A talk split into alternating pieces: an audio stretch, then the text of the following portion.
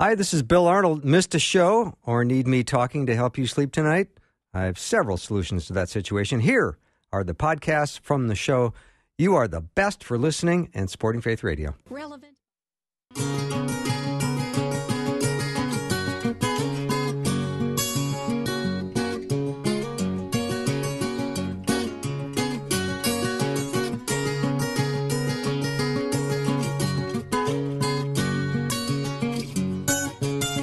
And a warm welcome to Afternoons with me. I'm Bill Arnold. Awfully glad that we're getting this time together, you and me. I can't wait. Got a great show. Rob Bluey, he's usually my Tuesday guest, but uh, he is um, not with us today. But he has appointed Hans von Spakovsky to be uh, sitting in for him today, and I cannot wait to talk to Hans. I've heard him before, and I've read his stuff, and he's brilliant. You're going to love him, and believe me, I've rehearsed that name more than once, and I hopefully I've got it right. But uh, we're going to then be joined by Dr. Anne Bradley, and it's going to be a great first hour. So that's all ahead.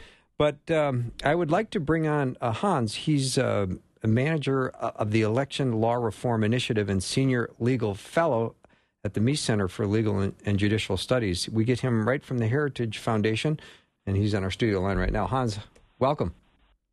Well, Bill, thanks for having me. I, I will. I'll do my best to sub for Rob Bluey, but uh, you know he's a great guy, so uh, I'll, I'll, do what I can to measure up to him. No, he is a great guy. We we love Rob around here, and uh, my listeners do too. But tell me uh, your last name. What uh, what is that? What is that last name? Well, a typical name for somebody born raised in Alabama, don't you think? I like you already, Hans. Well, I, I'm, I'm I'm first generation. My father was uh, Russian. My mother was German. They uh, they immigrated here in 1951. They actually met in a refugee camp oh, wow. uh, in Europe after the end of the Second World War. Wow, that's fantastic. And then, uh, how many in your family? Uh, they had five kids. So um, I've got two brothers and two sisters, and uh, since since they arrived here, our family has been uh, spreading out throughout the country. Oh, fantastic! And you live where? Do you live in Washington D.C.? I, you know, I work in downtown DC. Well, I used to work in downtown DC yeah. until COVID nineteen. But I live in Vienna, Virginia, which is um, a small town about 15 miles out of uh, Washington. Nice. All right. Uh, hot topic is the the risks of mail-in voting, and I would love to hear your perspective right. on that, Hans. Look, there's two pro- there's two big problems with uh, mail-in voting. I mean, look, nobody disputes that we need absentee ballots for people who are too sick or too disabled to catch the polls, or particularly for our overseas military uh, personnel and, and and diplomats, you know, who can't be in their polling places on, on election day. But this move to switch to an all mail election, in other words, an election where there aren't any polling places open, instead, hmm. uh, everyone is sent an absentee ballot in the mail, which sent back, is dangerous for, for like I said, for two reasons. The first is, um, look, we maintain a database at the Heritage Foundation that is a sampling of proven election fraud cases from across the country. It's just a sampling, it's not a comprehensive list. Well, the largest number of cases of any one type of election fraud, and there are absentee ballot fraud cases. And that's because these are the only ballots that are voted outside the supervision of election officials and outside the observation of poll watchers. Plus, uh, Bill, you know this. You know, electioneering is prohibited in every state. In other words, candidates can't show up at, at your polling place and say, "Hey, you better vote for me." Right. But but that's not. There's no such prohibition on them showing up at your home and pressuring you, or trying to coerce you or intimidate you into voting a particular way. And that's why the absentee ballot fraud cases that I've studied uh, and written about are cases where, you know, in many cases the ballots are uh, stolen, altered, forged, or voters are coerced and pressured to vote a particular way. Um, I mean, that's one problem. But look, the other big problem is that you are basically handing over uh, the election process to the U.S. Postal Service. Yes. Okay, and the and the problem with that is, is uh, we actually did a uh, I actually did a piece for Fox News, Christian Adams and I, who's another good friend of mine, where we went through these uh, official reports filed with the U.S. Congress by the U.S. Election Assistance Commission. Most people, I'm sure, have never heard of the EAC. But look, every two years, they file a report with Congress on the last federal election and all the data they've collected from the state. Listen, in the last four federal elections, 2.7 million absentee or mail in ballots were misdelivered, 1.3 million were rejected. In other words, uh, voters got them, filled them out, send them back to election officials. Election officials rejected them because they didn't comply with, you know, state state legal requirements. So they didn't get voted. And over 28 million uh, are labeled as unknown. Mm. In other words, uh, they don't know what happened to them. Election officials put them in the mail to voters who requested them and then never heard another word about them. Now, maybe the voters who requested them decided they didn't want to vote after all. Uh, but on the other hand, uh, maybe they tried to mail them back and they didn't get there. The, the, the, the problem of misdelivery of ballots is a real issue, and so is the very high rejection rate. And the reason for that is look, if you go into your polling place and there's a problem, you know, maybe you're not on the registration list when you should be, there's an election official there who can try to remedy the problem. There's an election official there who can answer any questions you may have. There's no election official in people's home. And if you don't fill out all the paperwork correctly, when you mail back your absentee ballot, it's going to get rejected. You know, there's a huge lawsuit going on right now. You may have read about this in New York. New York had their primary June 23rd. Um, in New York City, one in five ballots was rejected by election officials for not complying with the law, for signatures not matching.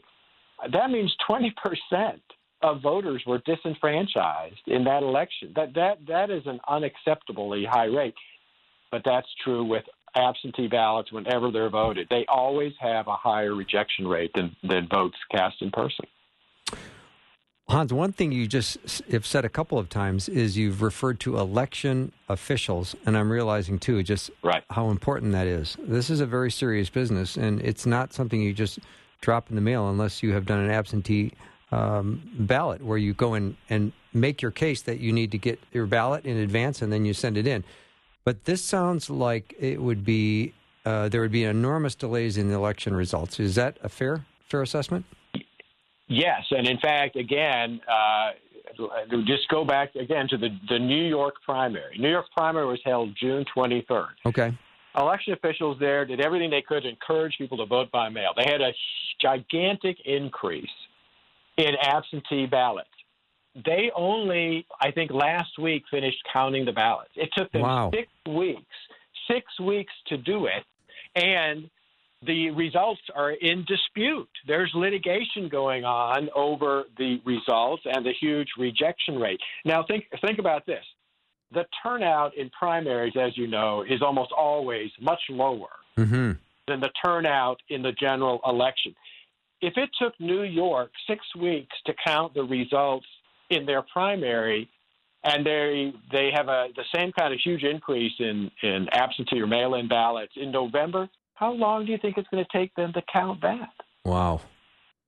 And, and think about that happening all over the country, and realize this, right? The, the the elections at the beginning of November. Basically, we've got November and December, two months and then January 20th is inauguration day. That's a little about two and a half months hmm. to uh, count the ballots and determine who has won. Do, do, you know what happens if the election outcome is, hasn't been determined on January 20th? I don't on know. inauguration day. I don't know. Well, well, there's a federal statute uh, that Congress has passed, uh, according to their power under the Constitution to do so, and it says that the Speaker of the U.S. House becomes the acting president if the outcome of the presidential election has not been determined. Wow.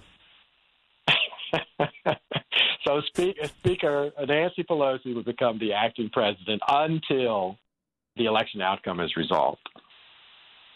I don't even know how to respond to that. I told that to some people, and they said, "Oh my goodness, I'm now going to have nightmares uh, uh, uh, uh about that." Um, but but my point is is that uh, look, states. There's no way that states or the U.S. Postal Service will be able to handle a huge increase in um, ballots being cast by mail uh, by November. They, they, just it's just not practical for them to be able to do it. Mm-hmm. Uh, Hans, how come you almost never hear journalists say there's no uh, widespread voter fraud? Are they trying to convince us that there's no such thing? Yes. You remember they used to say, well, there's no fraud at all. Yeah. And then now they're saying, well, there's no widespread fraud. Well, one of the reasons for that is that, uh, uh, like I said, I got tired of hearing that there's no fraud um, comment, and that's why we started our database at the Heritage Foundation. Our, our database is made up of proven election fraud cases from across the country. It is not a comprehensive list, it's just a sampling of cases. And we just added six more cases to it uh, yesterday. So we're up to 1,296 cases. Um, and those are just, look, I'm not going to tell you that there's widespread fraud. I, I don't think there's widespread fraud, but there's enough fraud that we need to be concerned about it. And the the easier you make it to commit fraud, the more fraud you're going to you're going to get. And and like I said, those cases are just the tip of the iceberg. I know of personally know of many other potential cases of fraud where prosecutors refuse to investigate or do anything about it. Mm-hmm. Hmm. I just had a listener ask, uh, "Does Hans did he study Al Franken's senatorial election?" Well, in fact, I wrote a whole chapter about that. Uh, John Fund and I actually published a book on voter fraud, voter and election fraud, several years ago, and we have a, a whole chapter devoted to that. In fact, let, us talk about that case just for a minute. Remember, that was a case where I think on election day, Norm Coleman, the um, incumbent, was declared the winner by like 700 votes out yeah. of 2.9 million right. cast. But then there was eight months of litigation, and in the end, the election was overturned. Al Franken was declared the winner by, I think, about 300 votes. Well, after the election was over, a grassroots organization in Minnesota started uh, comparing state correction records to the voter uh, the, to the election, and they discovered that 1,200 felons who had not yet recovered their right to vote had voted in the election. That's four times. Wow. The margin of victory in that election. Wow. That's significant. Well, yeah, it it is. Um, and uh, by the way, there's another study that was out a couple of years ago about the problem of non-citizen voting. And one of the problems we have in this country is, eh, you know, it's a it's a felony under state federal law for somebody who's not a citizen to register and vote.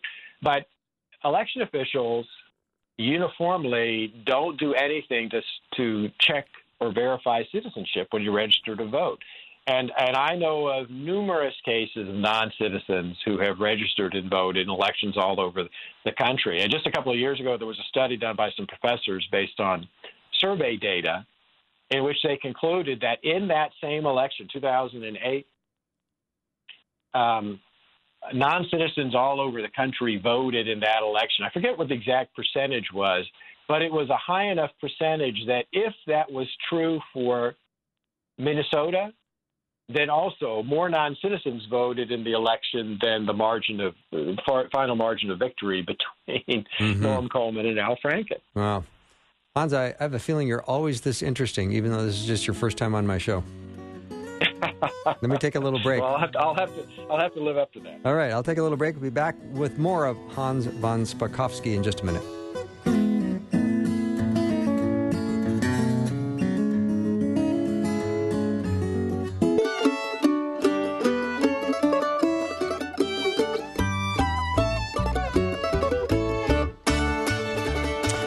The show. My guest is Hans von Spakovsky. He's got a very long resume. I would read it, but it's got a lot of big words in it. Probably couldn't pronounce some of them, so I'm just going to go right back to Hans. So, Hans, as I look at this, uh, the mail, the mail-in voting, uh, you know, what are some of the, the things that voters are going to be forced to deal with? I mean, it's um, there's going to be some huge problems.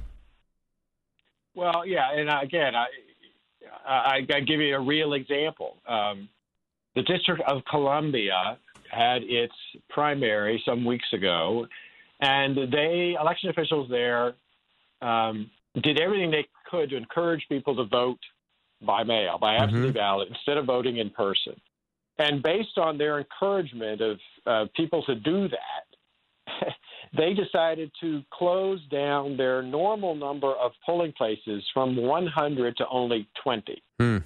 Well, the, the problem was that uh, by election day, thousands of voters in the District of Columbia had not gotten the absentee ballots they had requested. Oh, wow. They had not been delivered by the U.S. Postal Service. So they went to vote in person. And because election officials had very unwisely uh, radically reduced the number of polling places, there were huge, long lines of people to vote. Mm-hmm. And if if election officials around the country follow that same thing, we're going to have that same problem. And what needs to happen and what should happen is um, election officials should keep as many regular polling places open as possible as they have in prior elections. Agree. And look, we'll be able to vote safely as long as they put in place the health safety protocols that have been uh, recommended by health experts. You know, line spacing, wearing of masks, use of use of disposable uh, materials like disposable pens to mark ballots. Uh, we know it can be safely done because, in fact, Wisconsin held its primary April 7th in the midst of all of this. Um, yeah, lots of people voted by absentee ballot, but several hundred thousand people voted in person in their polling places. Wisconsin put all of these health safety protocols in place in their polling places, and the CDC, Centers for Disease Control, recently issued a report. They did on Wisconsin, and they said there was no spike in COVID 19 infections because of the election. Mm-hmm. So, Hans, maybe you could just uh, give our listeners a little idea as to what both sides are thinking. I mean, there's obviously a, a battle over this idea. What does one side believe, and what does the other side uh, believe on mail-in voting? Because I think it seems like the Democrats are for it. They are, and they've been really pushing uh, this idea that we need to switch to an all-mail uh, election. Um, there's there's two things about that. Uh, if you look at if you look at both the litigation they have filed and if you look at the bills that Nancy Pelosi tried to get through Congress to supposedly deal with the COVID 19 crisis, you find something very interesting, which is that they are trying to take advantage of COVID 19 to push in place all these election law changes they want that have absolutely nothing to do with the, with the health crisis. And the best example of this I can give you is uh, her bill, for example, would have outlawed all voter ID laws around the country. Sure. Now, what has that got to do with COVID 19? Absolutely nothing. Nothing. Her bill, her bill would have overridden state bans on vote harvesting and made vote harvesting legal everywhere. If people don't know what that means, it basically it means this. Look, in every state where you can vote with an absentee ballot, you can either mail it back or you or a member of your family can hand deliver it to election officials, you know, before election day. Mm-hmm. But vote harvesting means that a state has legalized that anybody, any third party can show up at your front door and pick up your ballot to deliver it. So what does wow. that mean? It means candidates, campaign staffers, party activists, and political guns for hire can deliver your ballot. Well, can you think of a faster way of spreading COVID 19 than to legalize vote harvesting, which means that strangers can go from door to door to door in your neighborhood asking you for your ballot so they can deliver it? Again, that has nothing whatsoever to do with um, uh, the COVID 19 crisis, and yet they're trying to push this. Uh, to override state laws on, on this issue. And look, the other problem with all mail elections, and you find this, is that the people who are targeted by those who try to pressure voters to vote for their candidates are most often people who live in poor neighborhoods, the elderly, those who are most vulnerable to that kind of coercion and pressure. And that kind of thing is easier to commit with all mail elections. Hmm. And I would love for you, Hans, to talk about just the importance of election integrity because it's uh, this is going to be a very significant election. Well, you know, it's hard for us to maintain our democratic republic if we can't be confident that the person who gets the most votes actually wins the election. And that individuals who shouldn't be voting, like non citizens uh, or people who are dead, uh, are actually being are able to cast votes, and that's why election integrity is so important. Look, I just published a paper for the Heritage Foundation where I, I write studies for them on four elections that were stolen through uh, massive and widespread absentee ballot fraud, and and they and the elections fortunately were this was caught and they were fortunately overturned, and this ranges from a Miami's uh, a, a, race, a, a mayor's race in Miami, Florida, to a congressional race just two years ago in North Carolina, to uh, an election in Indiana, and to another election in California.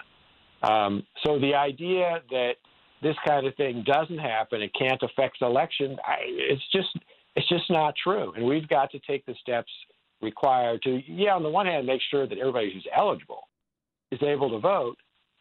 But the second half of that, which folks on the left just want to ignore, is making sure that that eligible person's vote is not stolen by someone fraudulently casting a, a, a vote.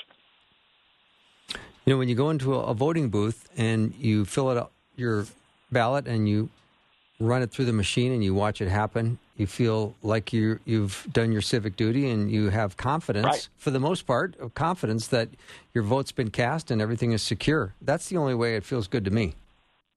Yeah, no, I I agree with that. And look, that's really important because uh, particularly, you know, in most places these days, people vote using OptiScan ballots, right? That's a paper ballot. You you fill in the bubble next to the candidate. Right.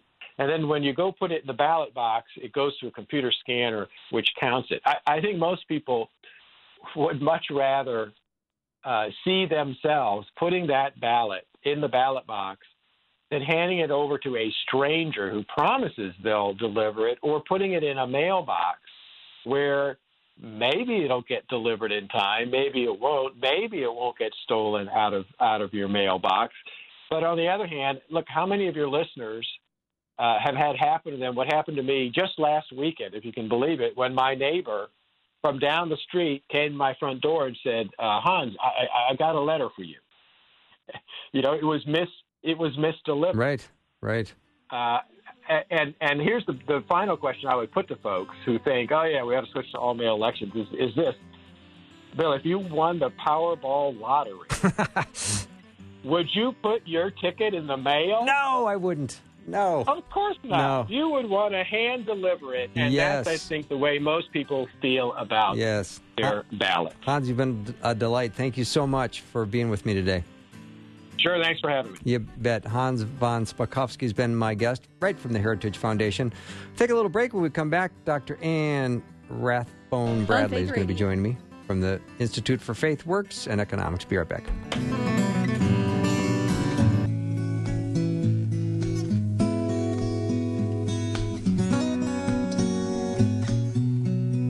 Welcome back to the show. Money matters are always on people's minds. The economy is a big one. It's going to be a big factor in the election. My go-to person is always Dr. Anne Rathbone Bradley from the Faith the Institute of Faith Works and Economics.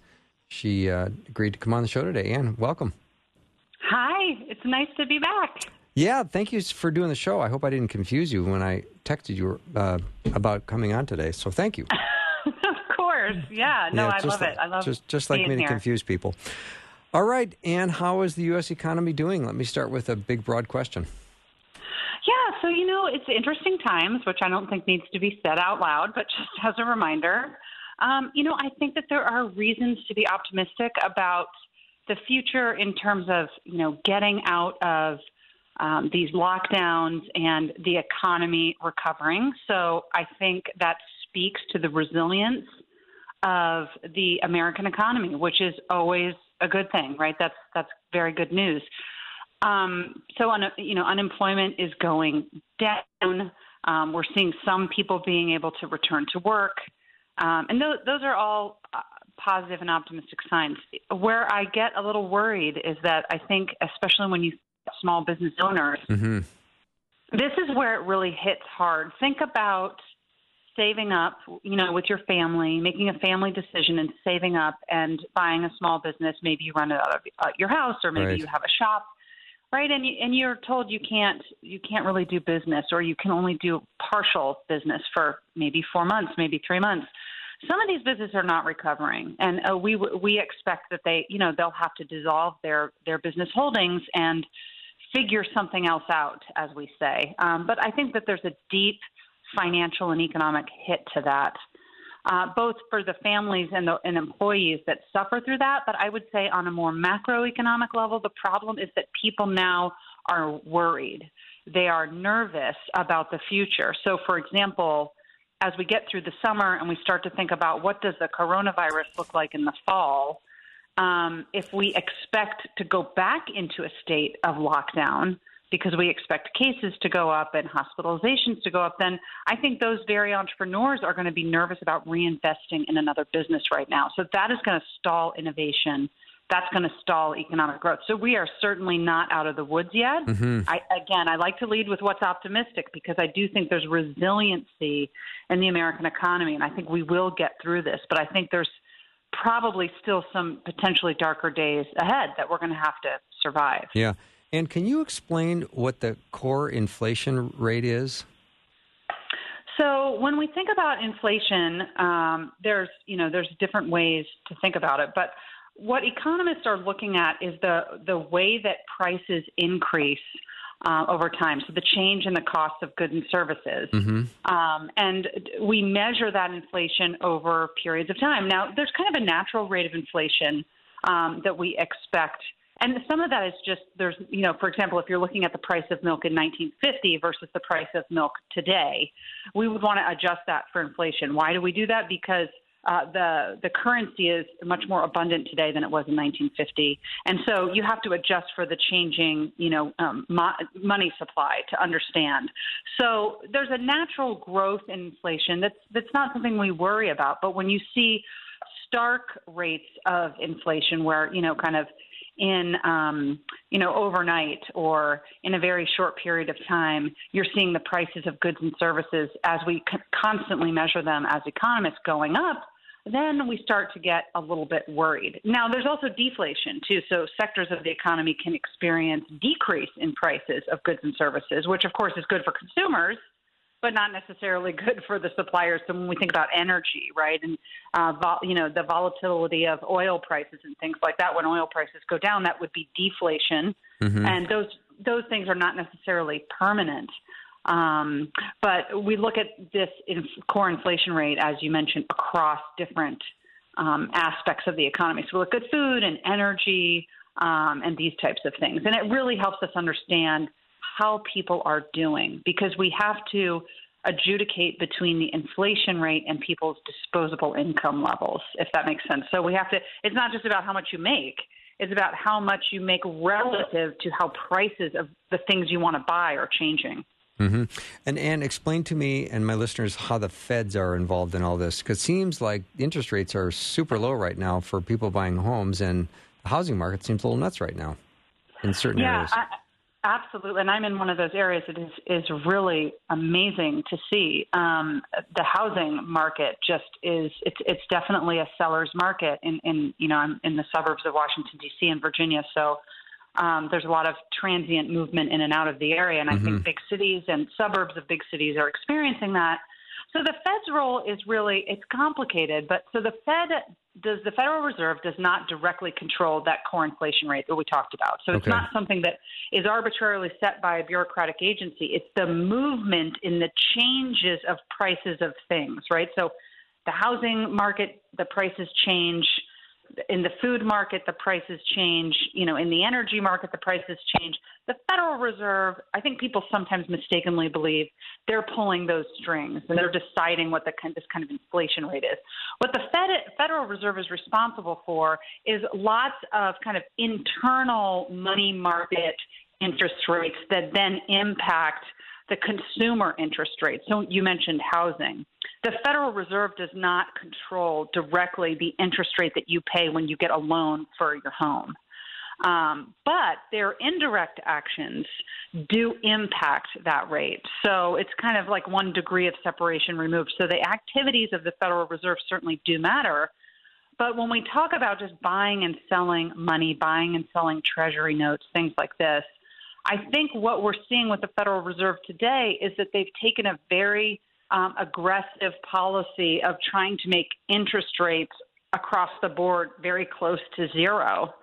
And the problem with that is that it doesn't leave us a lot of tools in our toolkit in terms of monetary policy to do something if we might need to do something, if, if you will, in the future. So, you know, being able to tinker with that goes away when, you know, your interest rate is essentially zero. So I think that's where the Federal Reserve needs to take and has historically taken a very conservative – um, approach, meaning slow to change, not volatile, um, very predictable, and very transparent. Um, and when we have a Federal Reserve that behaves like that, there's people have more confidence in, in, in the investments that they're going to make in the economy. So all of those types of things are very much related. So I would say the Federal Reserve does not not the man behind the mirror. You know, they're right. not controlling everything, but they have very much an, a role to play, and so we have to care, you know, kind of about what they're doing. Um, and we, you always want to look at central banks as they should be conservative, small c. And when mm-hmm. I say that, I mean, you know, really open, transparent, slow to change. So if you compare the Federal Reserve in the United States to central banking policies in Venezuela, I picked a very extreme. those are very extreme examples, right? But it shows you what happens when central banks view themselves as very active participants in the economy and they change you know the the money supply overnight and then you get radical hyperinflation and so we we those kind of consequences are very obvious to us but even if we're not behaving like Venezuela but the Federal Reserve starts to take a more active role um, using kind of monetary policy as a tool for fiscal policy, I think that's when we need to be worried. Mm-hmm. And when the Federal Reserve makes decisions is it reflected in things like the trade war with China or tension in the Middle East or just fears about what's going on with the with the, the health of the global economy? I think so, and this is why the world kind of looks to the American economy to kind of, you know, to take the lead. Um, and so when when our Federal Reserve does something, people are watching. And so to to, to the extent that it, it matters for trade, it matters for foreign direct investment, I think very much so. Um, if if the Federal Reserve tar- starts, you know, kind of acting aggressively and making a lot of rapid changes, I think that that signals a lack of confidence, or that you know, kind of they're trying to be more aggressively involved in quote unquote fixing the economy, and so that can have a really big impact on international consumer confidence. And so, for example, there's a lot of uh, international agents, whether they're government agencies, firms that make direct investments in the United States, and frankly, buy our debt. And we need somebody to buy our debt, or no else kidding. you know we can't we can't just kind of um, this is not just manna from heaven, if you will. So um, we won't have that ability to have other people buy our debt if they start losing confidence in either the American dollar, America, American central bank policy. And I, so, yes, I really do think that extends to our trade position abroad. Um, and things like that. And, and so today, the the American dollar is, you know, the the most beloved currency across the globe that people want to hold. That's mm. a hmm. good thing. That signals that there's confidence, you that know, good thing. in what we're doing. It's a very good thing, but that's not a guarantee. We don't we can't rest on that and say, well, it's going to be like that forever. That's dependent on the behavior um, of those uh, of you know the Fed. Mm-hmm. And can you explain why the stock market seems so unusually high in the midst of what's going on right now? Well, keep in mind that the you know the stock market. We always say you know we have, and I'm certainly not a financial planner or financial advisor, but the stock market you want to take the long view. Mm-hmm. Um, you know, so, so there are people who certainly kind of do day trading, and it's kind of like being at the craps table, right? So you're hoping for this kind of small, quick win and you can certainly make some of those small, quick wins. But when you're looking at the stock market, in particular in the American economy, you're looking at the the long play, which is you're making investments in firms. That's that's what we're doing, right? We're making invest, investments in American entrepreneurs and um, looking at what we expect them to do into the future. And so I. I think that investors realize that. I think if you've ever bought stocks, you realize, you know, I might get something like real quick and it will be a nice short win. But most of us invest in the stock market for the future, for our retirement. And so we are taking that long term view. I will say, on the other hand, though, uh, the issue with the stock market is very much controlled by what's going on now. So if you're a stock market watcher, you know you see the highs and the lows, and they could be day to day, minute to minute. And so, you know, I think your question is more to the short term. What's you know, um, why is there confidence and what are yeah. people looking at, right? So I think there's a lot of things that can influence this. It's really interesting. I was teaching last semester at George Mason in the midst. Well, it was really right before the university shut down, and I had. It's so funny that you asked this because I had students asking me, and I think it might have been our last in-person class. Is the coronavirus and the spread that kind of it was just starting to kind of spread, and people were kind of talking about should we be how worried should we be, you know? And my student said, Is that worry factoring into the decline of the stock market? This is like back in early March. Mm-hmm. And I said, Yes. So you can get news about a virus and you have no idea. We had no idea five months ago where we'd be right now, but that can have an instant effect, an instant negative effect right. on the stock market. You know, you could have people, and, you know, uh, this is not meant to be political, but you know, people watched the Democratic National Convention last night, and if they loved what they heard and they think, "Oh, this is like we're going to get change in November and everything's going to be great," that just watching what somebody says on TV can have this kind of short-term blip, or it could move in the other direction. They're Like, "Oh, these guys are terrible. Like, I'm I'm losing confidence." Because I think they might win. So it, it's really dependent on consumer expectations. And I, I think the stock market will be interesting to watch as we get closer to the election because this is a very vol- you know, volatile, I guess is the right word, election, right? There's a, there's kind of no nobody you're like eh about. People kind of either love them or they hate them. And so as we get closer, it will really be interesting to see how the stock market follows the election trends. Mm-hmm. Dr. Anne Bradley is my guest, and I'm going to take a little break. When I come back, Anne, I'd love for you to comment on the employment situation and the unemployment situation. We'll be back in 90 seconds.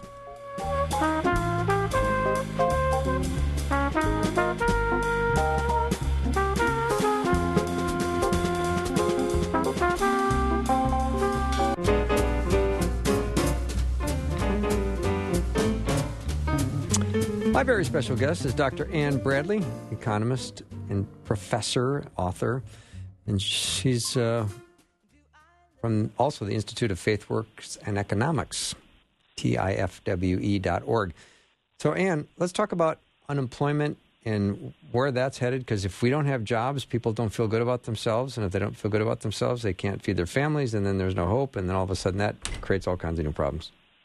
Absolutely, and this kind of directly uh, is related to the to the question that you just asked. So that you know, kind of the stock market hitting this record high, and we see that you know in the in July we added um, I think almost two million jobs um, to the U.S. economy. So this is again kind of this this burst of economic energy that's really important. So that people returning to work means people there's more stores that are open, more services that are open. We're having more elective surgeries. People are getting their needs taken care of, and as you say, people are going back to work, and so that they they can take care of their families. So I think um, the the fact that we continue to add jobs where we lost them in March and April is a really positive uh, sign.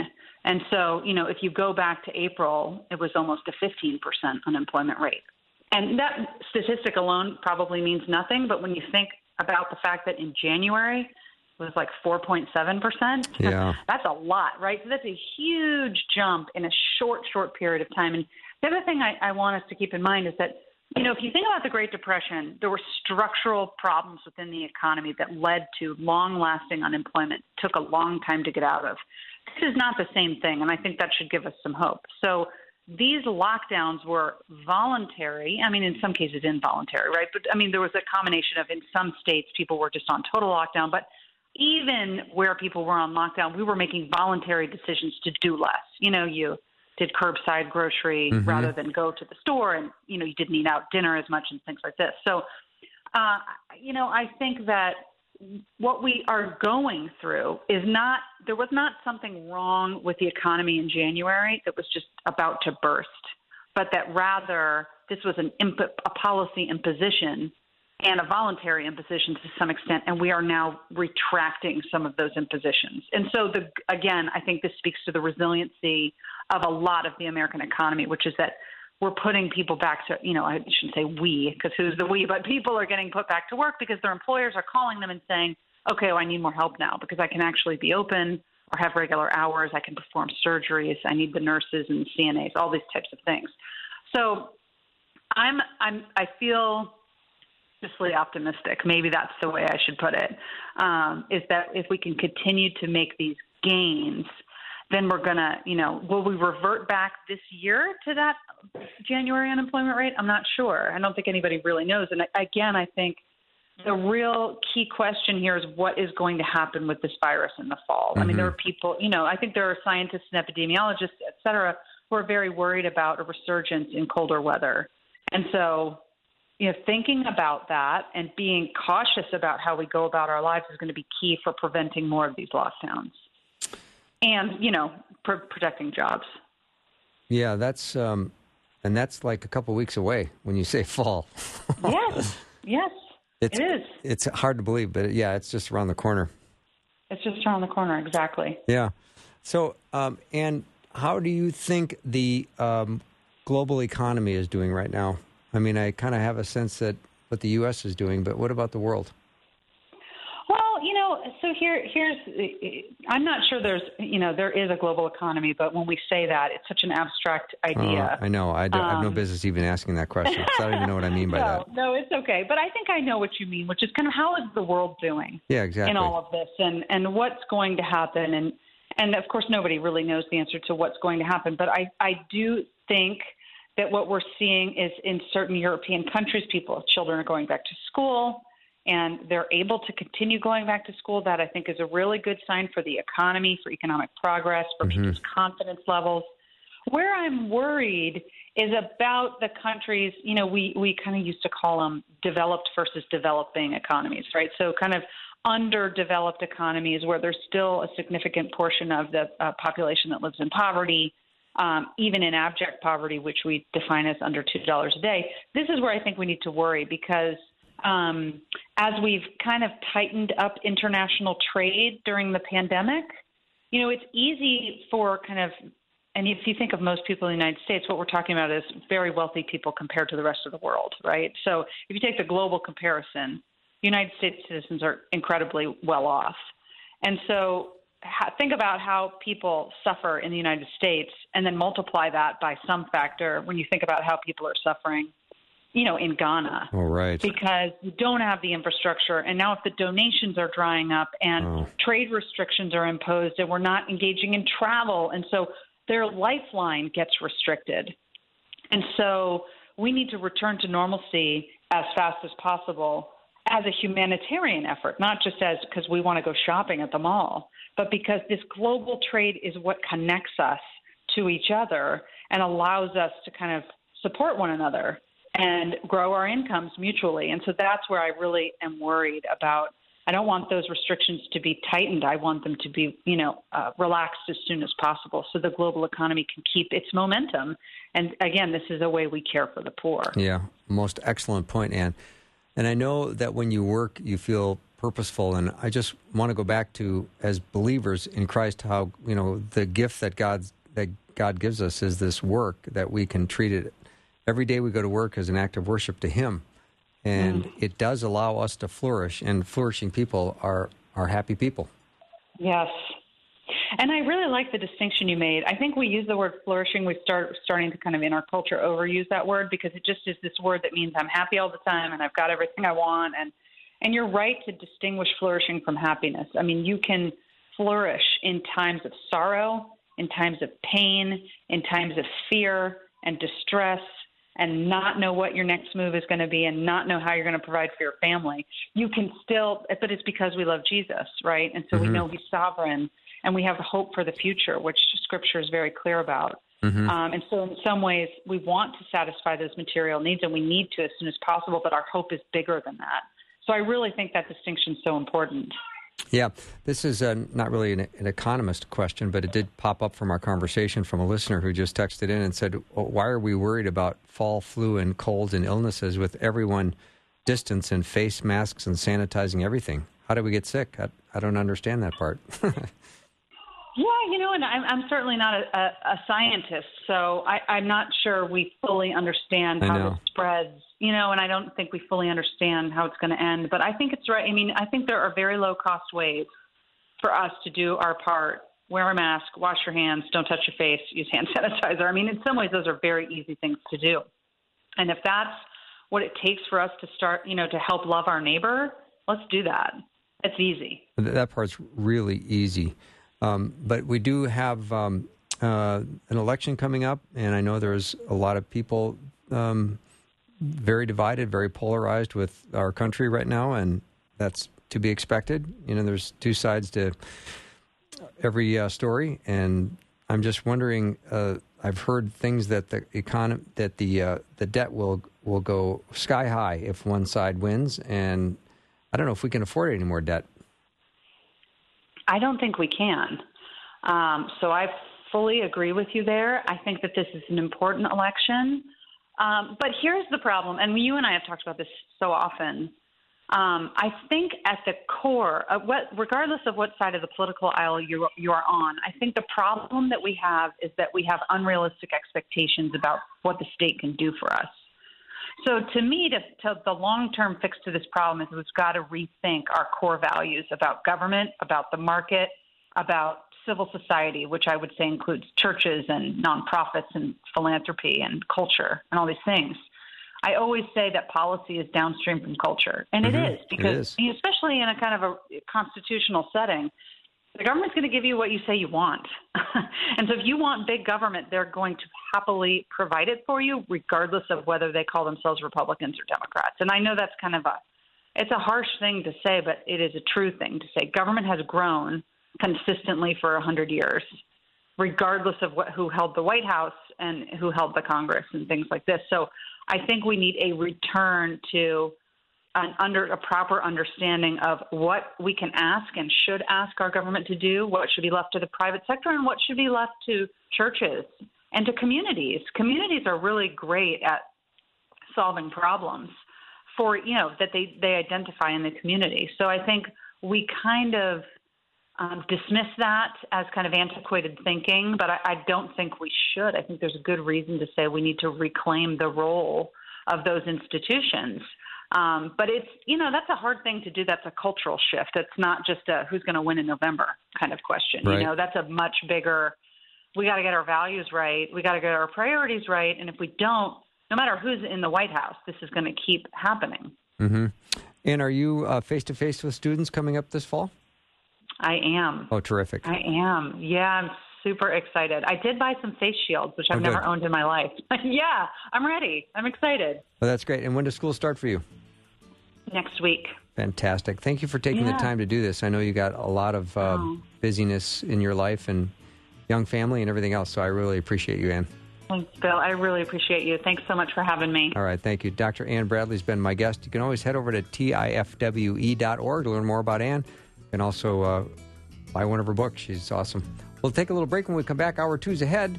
Pastor Brent Kuhlman from Murdock, Nebraska is going to be with me. And then my friend Dr. Greg Headington is going to talk about a passage from Malachi. That's all ahead.